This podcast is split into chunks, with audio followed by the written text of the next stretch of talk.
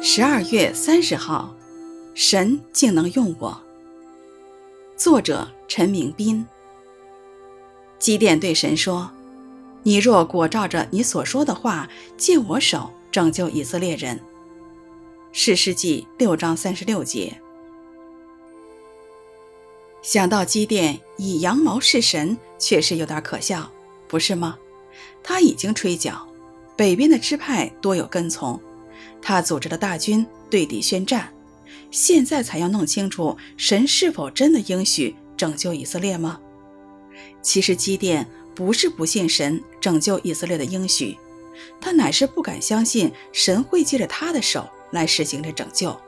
他是想要确实知道自己并没有听错，因为这不单是关乎他自己生命和名誉，更是关乎整个民族的命运和神的名誉。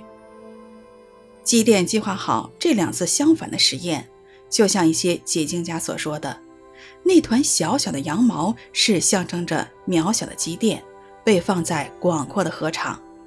如果神能顾念小小的羊毛，在或干或湿相反的情况下，他都做成神要做的神迹，那么这小小的基甸也能在任何情况下被神使用来成就神的旨意。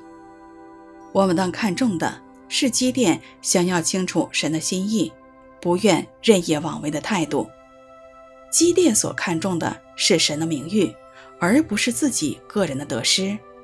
基甸带着敬畏神的心求问神，心先对了，他所行的也蒙神的喜悦。基甸对神说：“你若果照着你所说的话，借我手。”拯救以色列人。史诗记六章三十六节。